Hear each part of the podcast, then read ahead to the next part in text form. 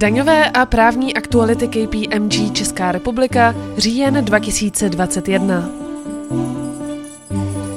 Daňové novinky.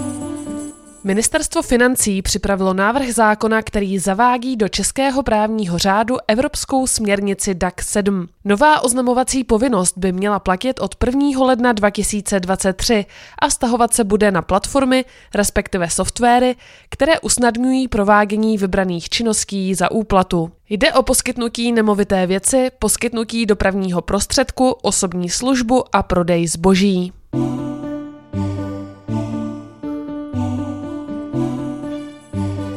Daňové typy a triky. Potřebujete více času na odpověď správci daně? Daňový úřad umožňuje stanovené lhůty prodloužit. S podáním žádosti ale není dobré otálet.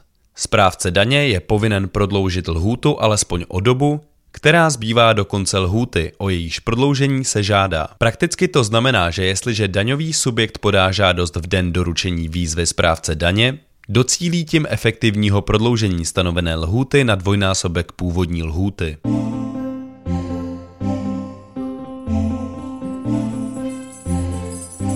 Právní novinky Novela zákona o elektronických komunikacích umožní od 1. ledna 2022 získávat a zpracovávat cookies pouze s prokazatelným souhlasem uživatele. Požadavek získání souhlasu se nebude vztahovat na technické cookies. Stejně tak bude možné telefonicky kontaktovat veřejnost za účelem marketingu pouze s předchozím souhlasem dotčených osob.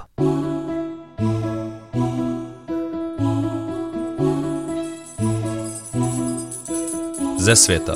Německé spolkové ministerstvo financí vydalo novou směrnici k převodním cenám. Určitá témata se prolínají s českými směrnicemi i soudní praxí. Například se rozšiřuje definice spojených osob pro nespojené osoby, které vykazují prvky společného obchodního zájmu. Nově by se německé finanční úřady měly zaměřit nejen na posuzování ceny, ale také na to, zda sjednané podmínky transakce odpovídají podmínkám obvyklým na trhu.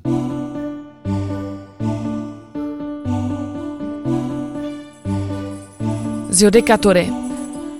Nejvyšší správní soud jednoznačně uzavřel, že časový test pro osvobození příjmů z prodeje cených papírů u fyzických osob se přerušuje při výměně akcí, ke které došlo kvůli zvýšení základního kapitálu z vlastních zdrojů. To platí i pro takzvané okolkování. Nejvyšší správní soud potvrdil, že samotná úhrada na nezveřejněný bankovní účet nezakládá automatické ručení příjemce zdanitelného plnění.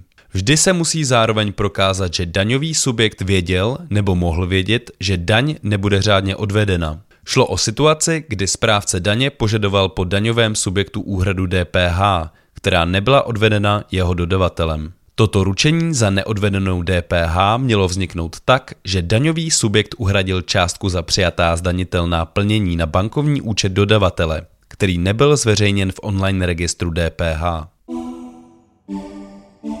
Nejvyšší správní soud uzavřel několik případů, které posuzovaly oblast jinak spojených osob. Soud mimo jiné zdůraznil, že v případě aplikace ustanovení zákona o daních z příjmů o jinak spojených osobách je důležitá pouze existence obchodního řetězce a nikoli v subjektivní stránka věci. Postačí, když daňový subjekt profituje na daném řetězci tím, že částku má v daňově uznatelných nákladech.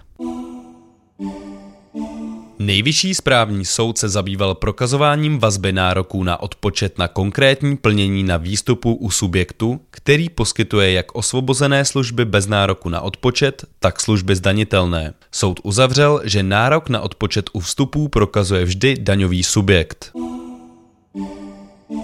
Nejvyšší správní soud řešil otázku skutečného vlastníka úroků při existenci dohody o tichém společenství. Ve sledovaném sporu hradil český daňový subjekt úroky společnosti se sídlem v Nizozemí. Správce daně ale získal od policie dohodu o tichém společenství uzavřenou mezi nizozemskou společností a třetí společností se sídlem na ostrově Man jako tichým společníkem. Podle správce daně byl tichý společník skutečným vlastníkem i přesto, že úroky byly vyplaceny na základě smlouvy o úvěru nizozemské společnosti. Soud se s názorem správce daně stotožnil.